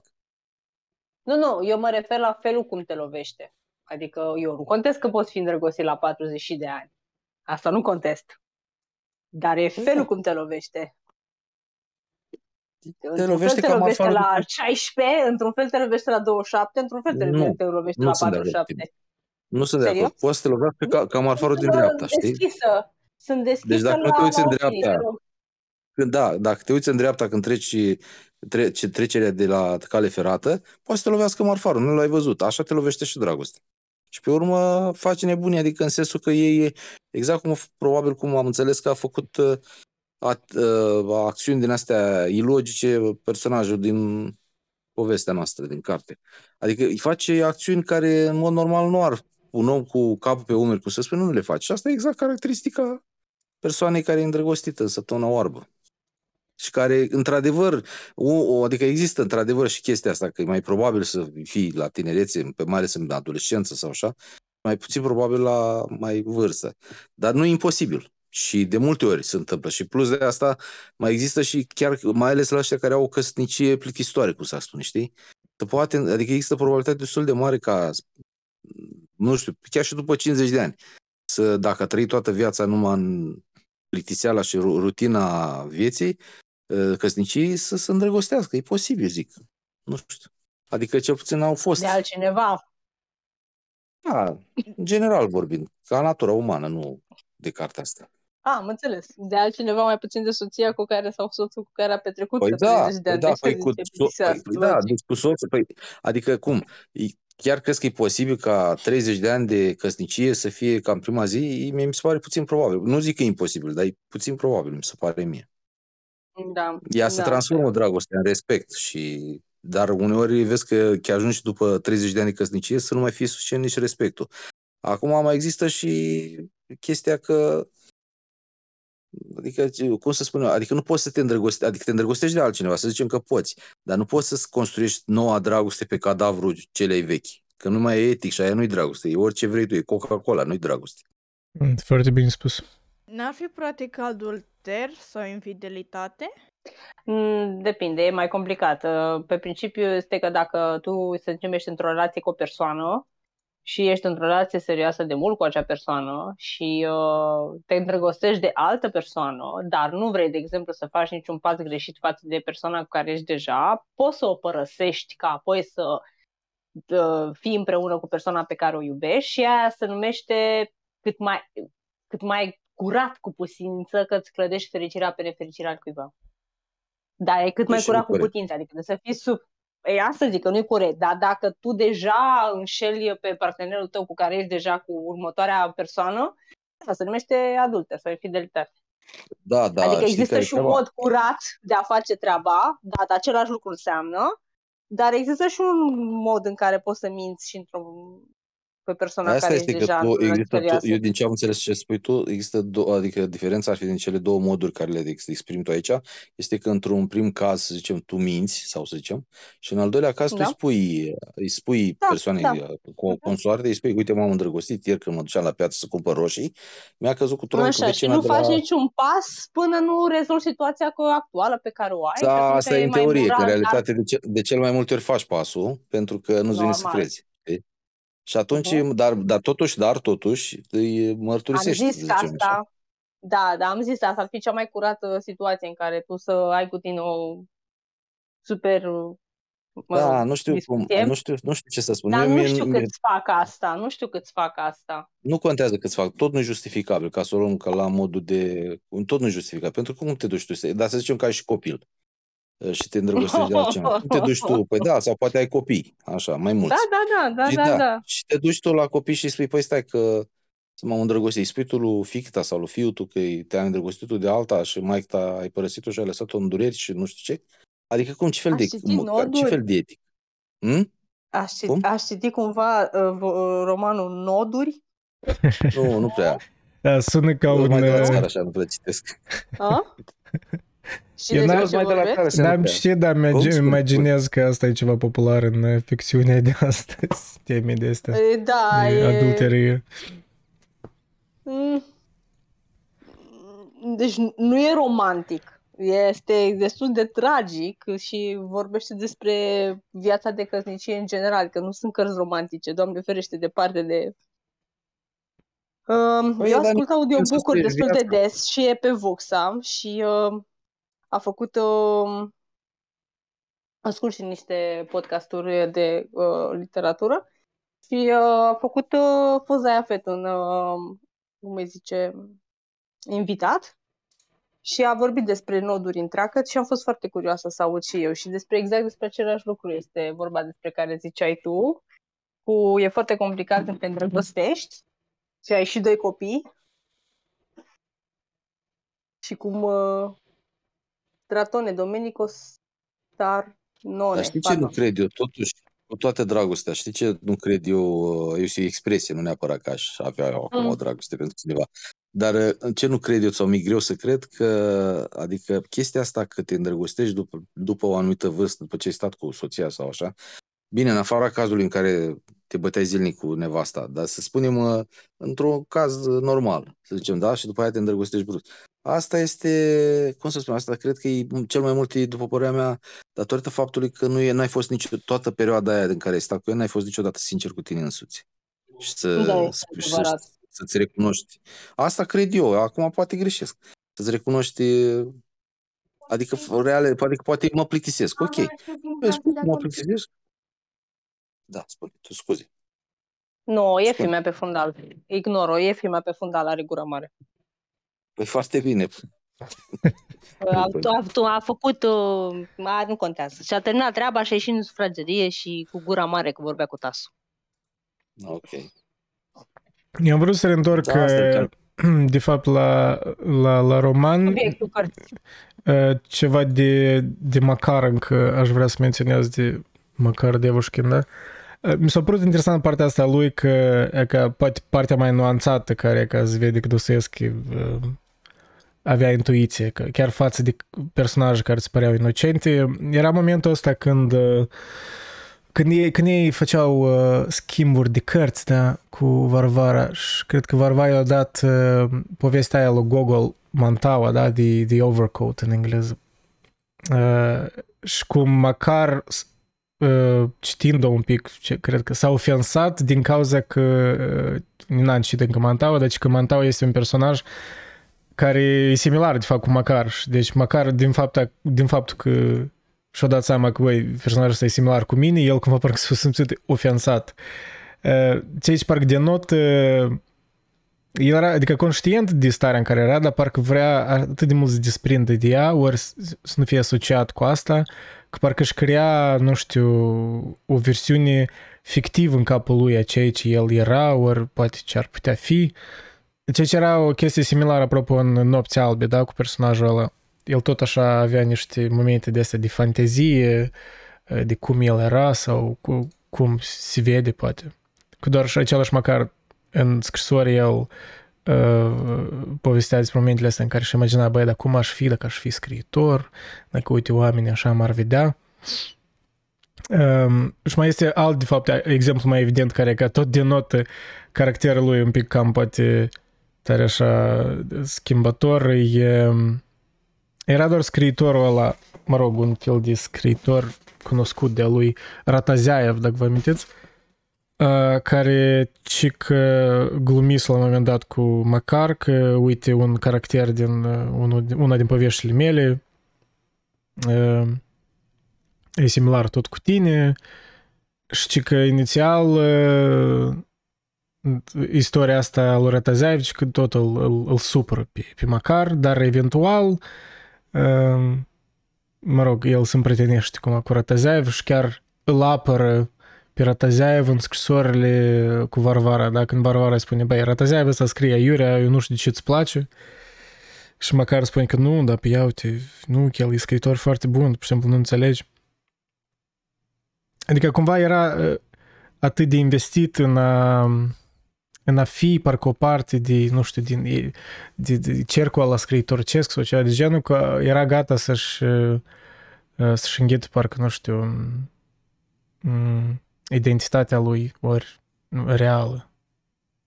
Adică era numit parcă așa o natură cameleonică în, în Macar, mi s-a părut. Ce era interesant. Da, mă rog, ne-am amintit de momentul ăsta. Vreau și să... Da, uh, foarte bun momentul, având în vedere că ea uh, a citit foarte mult și avea totuși o cultură destul de bine conturată față de el. Uh, eu cred că aș înclina să o, mă rog, să ascult mai mult ce zice ea despre acest scriitor, Da, da. care mi se pare cum este văzut de ea, de duzină, dar el neavând cultura ei, uh, îl vede mai mult ca pe personalitatea care se impune el a fi în exterior și în mediul în care trăiește, decât în calitatea operelor pe care le scrie. Da, Deci exact, este ca și diferit cum, exact, ca, și- e ca și cum din Știi, cauza pentru că că e un ea... scriitor de mâna a doua foarte popular, știi? Un scriitor Da, de mâna da, a doua da. foarte popular și foarte iubit de oamenii din jurul lui, să zicem, sau foarte apreciat la gazeta literară nu știu care, dar el ca și uh, calitatea scrierii și a calitatea operelor sale, nici pe departe nu se ridică la nivelul Adică ai putea așteptărilor spune ei, că... care- Ai putea spune că Varvara m, se uita mai mult la conținut, la care... E ca ca și cum... Bineînțeles, Ea, bineînțeles. nu, am de vedere chiar și la conținutul oamenilor. Ea judeca oamenii mai bine decât măcar, pentru că măcar era mai, mai sentimental, mai impresionat de aparență, așa îmi părea mie, știi? Da, El Da, era da, impresionat da, de da. aparența asta că, uite, dar Parataziaev e respectat între cercuri, înseamnă că el trebuie să fie scriitor bun, chiar dacă poate scrie prost. Pe Când uh, Varvara, Mai parcă respectat judeca mai între obiectiv. cercuri, Da. Da, judecăm mai Exact, obiectiv. exact, exact, exact, exact. E foarte bine zis așa. Este foarte respectat în cercuri, dar pe ce principii? Exact. Pe statut mai Deci mult poți să decât fii pe... respectat în principiu. Da, exact. Pe, poți să fii decât pe statut, poți să fii pe opere de artă și să fim serioși. Oamenii care se întâlnesc în cercurile literare nu se întâlnesc în cercurile literare la el în cameră sau la el în sufragerie unde doarme, cum zice, unde își trăiește viața personajul nostru. Mhm. Ei se duc în cafenele, în librării mai mari, în, au discuții intelectuale, de obicei nu sunt oameni semi din societatea de nici măcar mijloc, mijloc înspre mijloc. Sunt oameni care sunt uh, mai avuți, care își permit să... El ce făcea? Lucra la o revistă, la o gazetă, ceva de genul ăsta, nu? Uh, Da, În, în paralel cu scrisul. Păi să fim serioși. Și Apropo, lucra, m- mi se pare... A, Da, dar stai spune, că spune. zicea că pe câteva, câteva rânduri de ale lui se vindeau foarte scump. Acum ce să zic? Și Can Can vinde scump câteva. De asta eu am senzația că una este să scrii niște articole pentru o gazetă, alta este să compui de la cap la coadă o operă literară și atunci eu cred că Varam a văzut acest aspect și a făcut diferența între cele două. Apropo, chiar și din numele familiei, uh, cei care nu știu rusa, um, măcar Devușkin. Devușkin, de fapt, uh, vine din cuvântul devușca, ceea ce înseamnă fată. Adică tot ar fi o... Da. Da, tot ar fi, cred că, un fel de descriere a, mă rog, stereotipică a temperamentului lui Macar. De fapt, Macar e mai stereotipic, parcă feminin, uh, sentimental decât, uh, decât Varvara, care e mai uh, mă luptătoare, parcă știi, mai uh, vrea să iasă de- din circumstanțele ei, parcă judecă mai obiectiv caracterul oamenilor, așa îmi pare mie, știi? Da, e mai cu picioarele pe pământ. Da, adică tot ar avea poate o însemnătate, nu știu. Uh, fi convins că are, pentru că majoritatea scriitorilor uh, folosesc numele personajelor pentru a descrie se folosesc de aliterații, se folosesc de sunete, nu știu cum să mai numesc ele din punct de vedere că ar trebui să știm. Da, Um, Dostoevski chiar face asta și în alte romane mai târzii, chiar și în crimă și pedeapsă, cu cuvinte, familiile. sunete care sună într-un fel pentru a, cum îi zice, reda uh, caracteristice psih, uh, psihologice ale personajelor și atunci, da, mari clasici fac asta de obicei. Da, de exemplu, bă, personajul din crimă și pedeapsă, Raskolnikov. Raskolnikov Uh-huh. vine de la m, verbul ori chiar de, de fapt și la substantivă poate să fie rascol în rus, ceea ce înseamnă un fel de ruptură. Ah, tu Și știi rusă? deci, da, da, păi de Republica Moldova știu rusă, da. Da, știu că ești din Republica Moldova, dar bravo, mulțumesc. A, și vă știți rus acolo. Am Da, înțeles. majoritatea De-aia știm. E ușor să pronunț în puii mei numele alea. da. Da, e că interesant, că la, la Da, Dostoevski mi-a chiar fost foarte frică o are sens. perioadă lungă. Da, mi-a fost foarte, o perioadă lungă de timp. Mi-a fost foarte frică să citesc orice scriitor rus pentru că, e, doamne, numele lor, Alexei Numele lor? Alexeevici. Da. Uh, Alexei, Da. păi, Ah, nu. chiar Macar Alexeevici, Alexei Alexeevici 1 și apoi este era, nu știu cum e anul și Alexeevici, du-te bă de che- aici. chesti- Și păi la- chestia la- care și la trebuie să jumătate înțelegi... Și, Da, spune. și la jumătate zicea cu numele de Alin, care era complet diferit. Îți spun, nu, e simplu de explicat. La ruși me- merge vorba de patrimo- nu, numele patrimonial, adică când ei spun, de exemplu, ca Macar, Macar Devușkin, Devușkin asta e familia lui, da? Când spune Macar Alexeevici Devușkin, asta nu e chiar, asta nu e middle name, asta e pur și simplu e, Alexeevici vine de la um, numele tatălui lui, Alexei. Adică așa e la ruși, mă rog, A, ce- de-aia se repetă numele, că nu înțelegeam ce naiba, îi cheamă pe unul îl cheamă Alexeevici, nu știu cum, și Nu, pe și- celălalt îl da, cheamă și în invers cu același- Alexeevici, de fapt, în coadă. Și, am zis, Și bă, în du-te același, acolo, chiar da, așa. da, da. Și în același roman poate să te confuză, să confuzionezi chestia asta dacă nu ești conștientă de asta. Adică în același roman Deci poate, dacă nu poate dă să-i numele spună... complet, Nu, în dacă același nu dă roman numele poate, poate să complet- adreseze și după patrimoniu și după numele de familie. Adică în Asta e, diferite că circunstanțe diferite. Poate să-i spună Macar Mhm, Alexeevici, ori poate să-i spună Macar Mhm, Devușkin. Rare ori să-i spună bun, și numele dacă- ăsta complet, da? Știi, și confuz un pic, da. Da, da, da, da, da, da, da, da. Și în principiu pe mine m-a ajutat foarte mult să zic numele complet, ca să știu care este personajul despre care vorbește. Nu, pentru ăștia care, da, pentru ruși de atunci era clar, pentru că asta, era, asta e ceva tare comun, în, adică în, în, în, în cultură toți știu de asta, că știi uh-huh. că e, e după patrimoniul ăsta, adică chiar și Varvara tot, Varvara tot era Alexeevna, adică era Varvara Alexeevna Dobroselova. Dobroselova e familia, Alexeevna asta de la numele tatălui. Așa e la, așa e la ei. Uh, pot să întreb și eu ceva care nu are legătură cu cartea? Uh-huh. Uh, voi în Republica Moldova învățați rusa din gură în gură sau învățați obligatoriu la școală?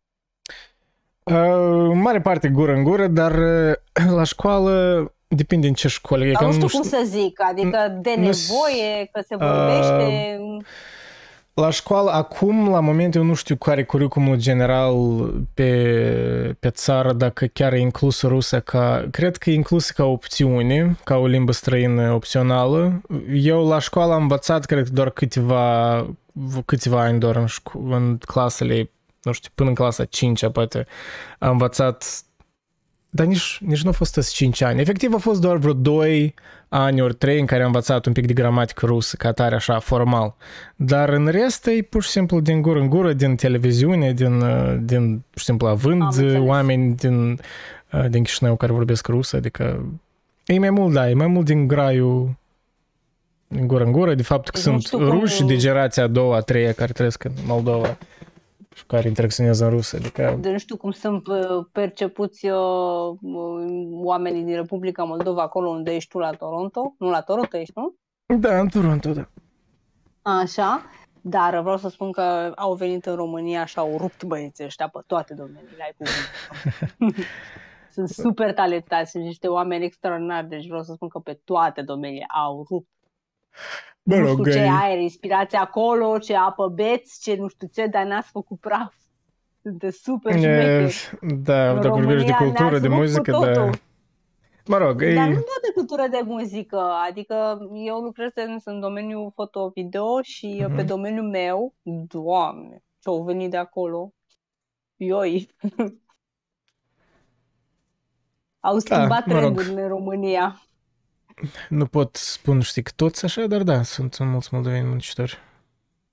Nu sunt și nu prea. N-a zis nimeni ca și în orice că... țară.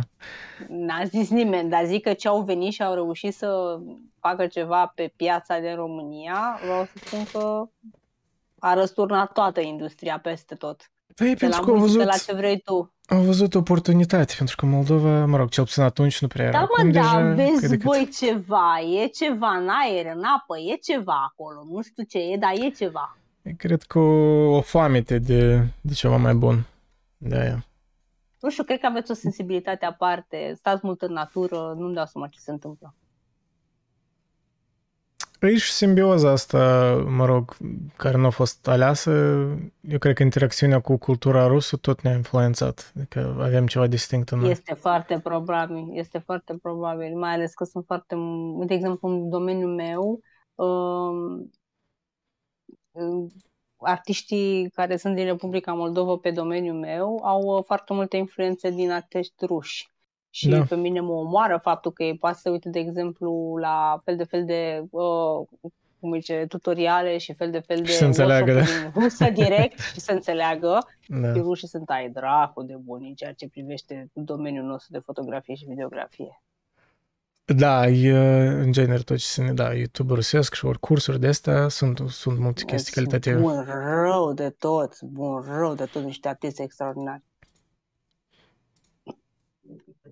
Da, atât am să zic, mă scuzați pentru paranteză. e ok. Eram foarte curioasă de unde știți voi atâta rus. Da, mă rog, din circumstanțele, pur și simplu, de istorice. Dar și faptul că, într-adevăr, avem o minoritate de, mă rog, chiar ruși veniți din Rusia, mă rog, veniți aduși de Stalin și mai departe în, în Moldova, cum el făcea în multe republici de atunci. Unii, mă rog, unii benevol au venit, dar majoritatea au fost aduși pe timpuri. Eu acum Bine. citesc și... Scuze.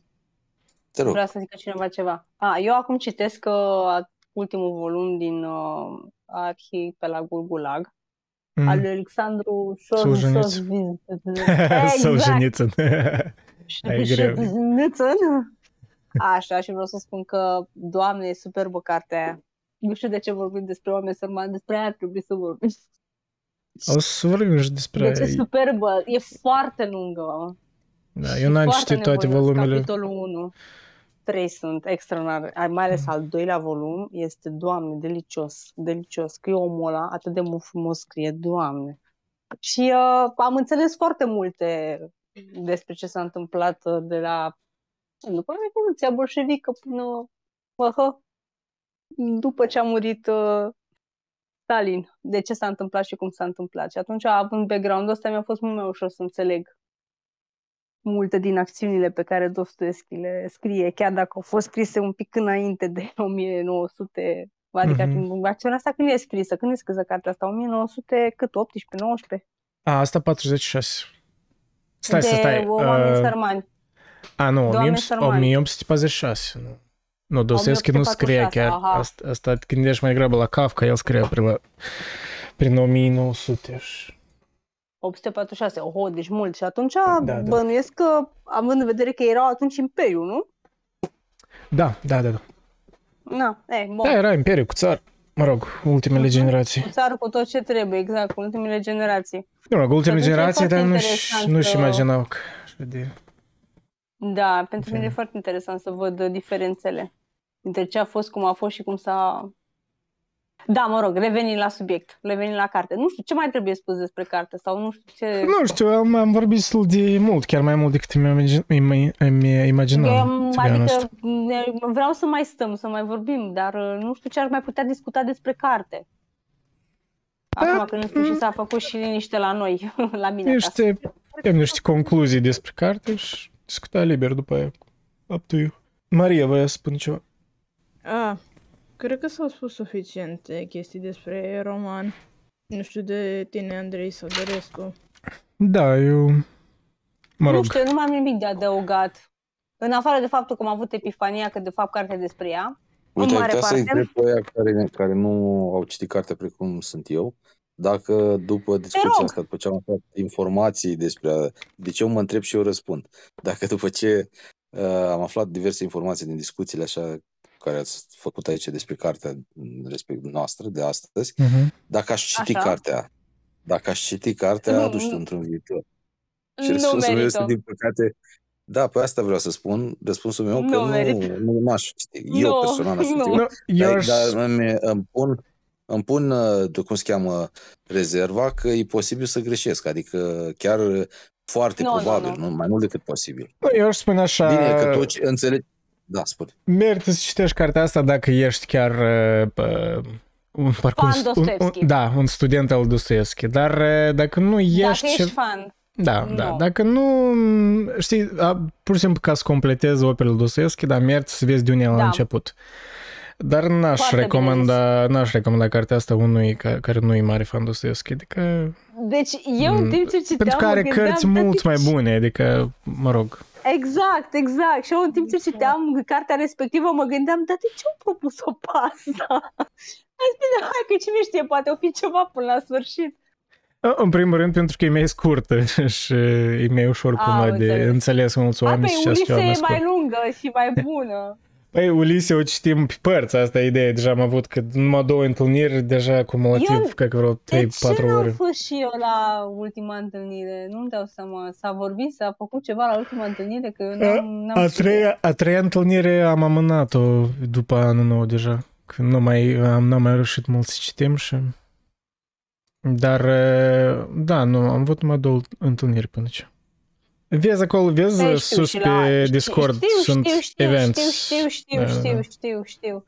Și am văzut că la a doua întâlnire aș fi putut să fiu și eu, uh, că eu am citit. Mi-am luat un format fizic și am băgat mare și am citit și am zis, stai să vezi că vin și zic. Dar n-am prins partea a doua. Da, hai că...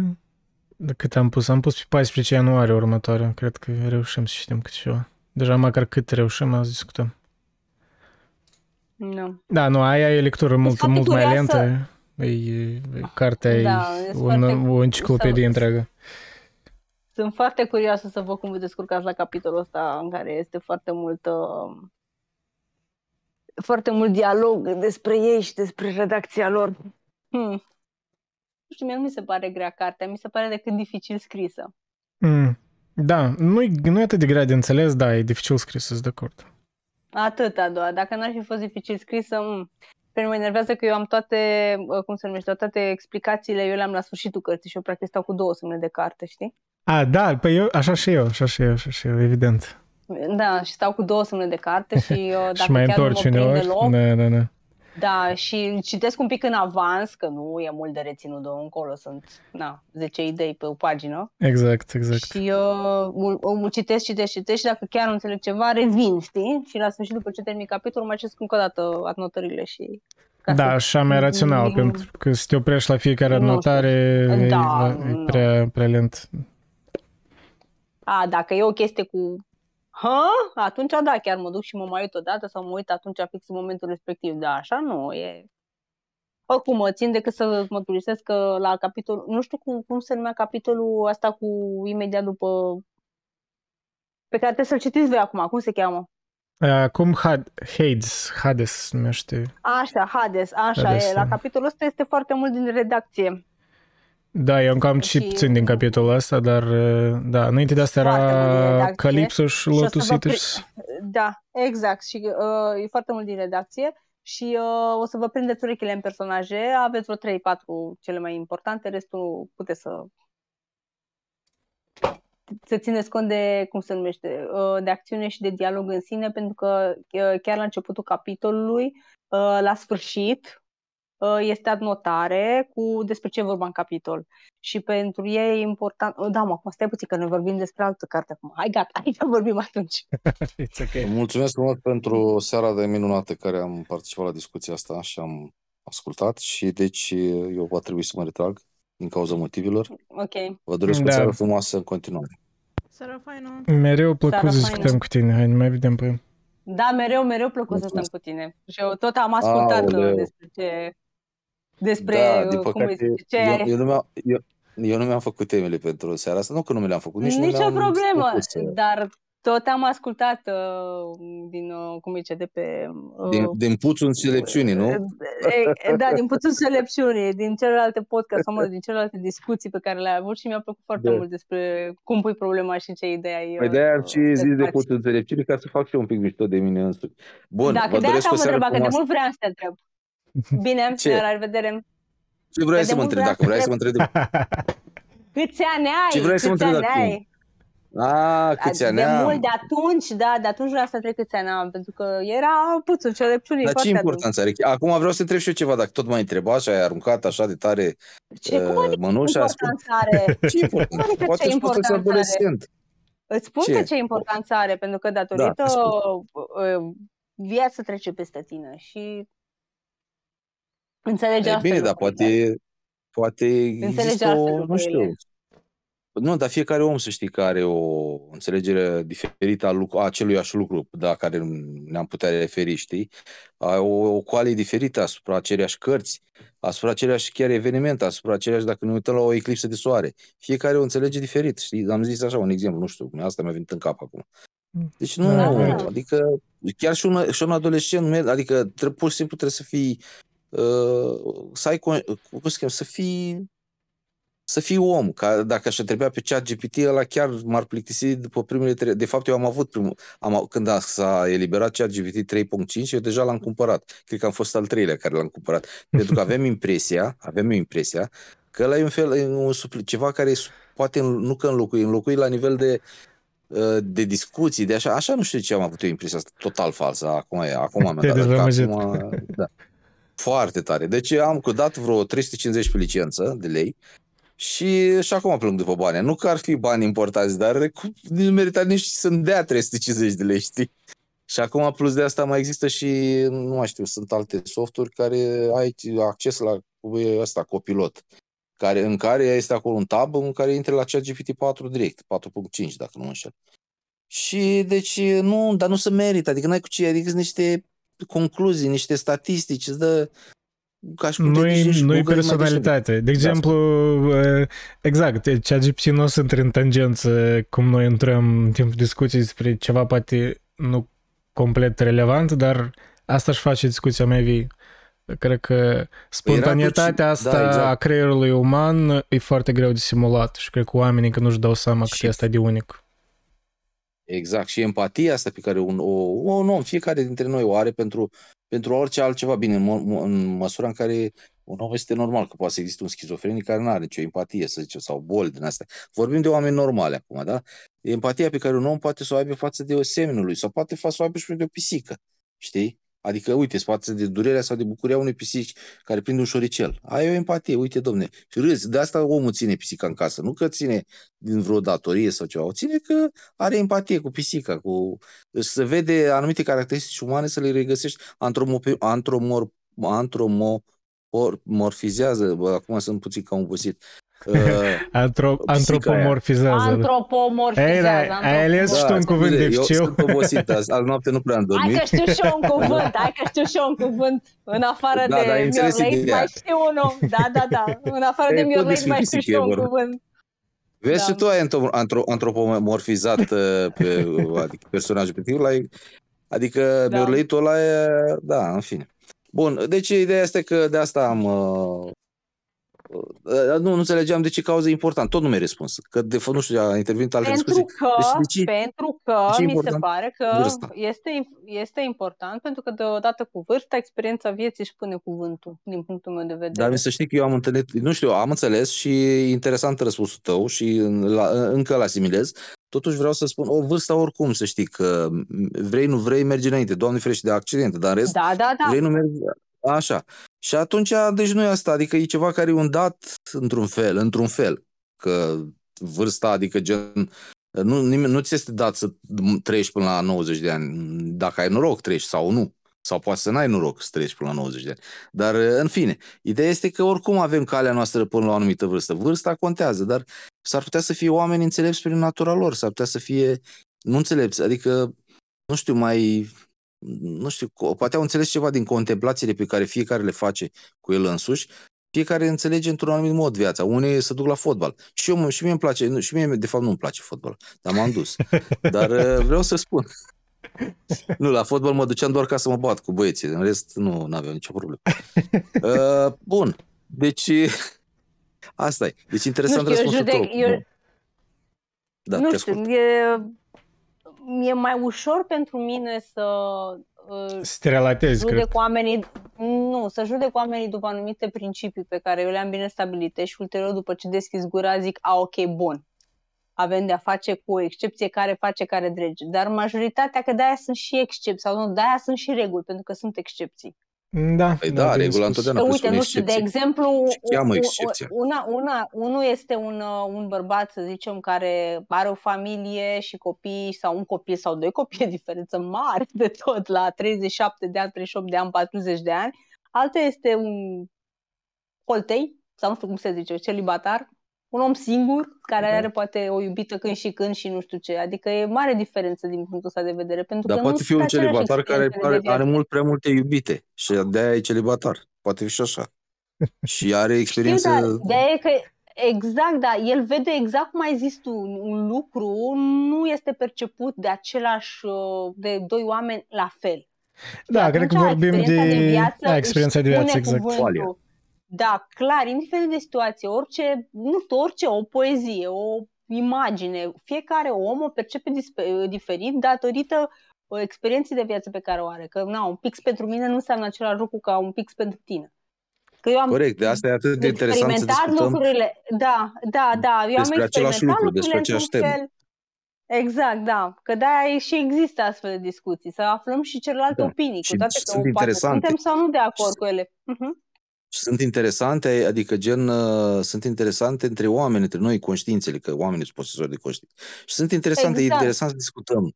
Adică despre, uite, despre cartea din seara asta. E interesant. Unul a spus cum a văzut el, altul cum a vedea el.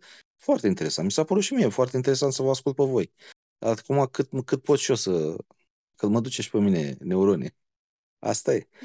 Bine. Vă mulțumesc frumos Bine. pentru sara plăcută pe care mi-ați uh, așa. Parcă tot îmi venea să mai bag câte un lemn pe foc să vă mai ascult. Ce să zic mai mult? Așa, aștept în continuare să vedem ce se mai întâmplă, ce mi mai rezervă uh, ziua de mâine.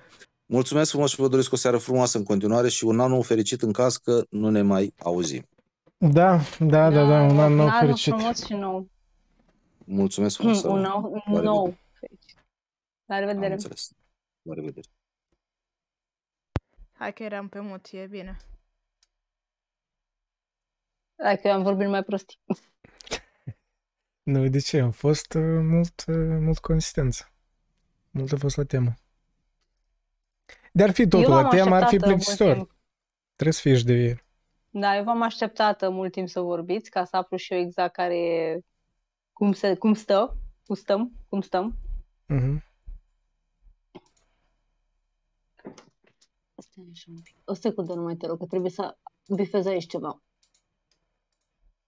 Da, noi o să Așa. încercăm să, Uh, să organizăm așa cum din când în stați când. cu părerile, cum stați cu părerile, ca apoi să mi să-mi spun și eu părerea, că cu unele păreri nu să am fost de acord, cu altele me,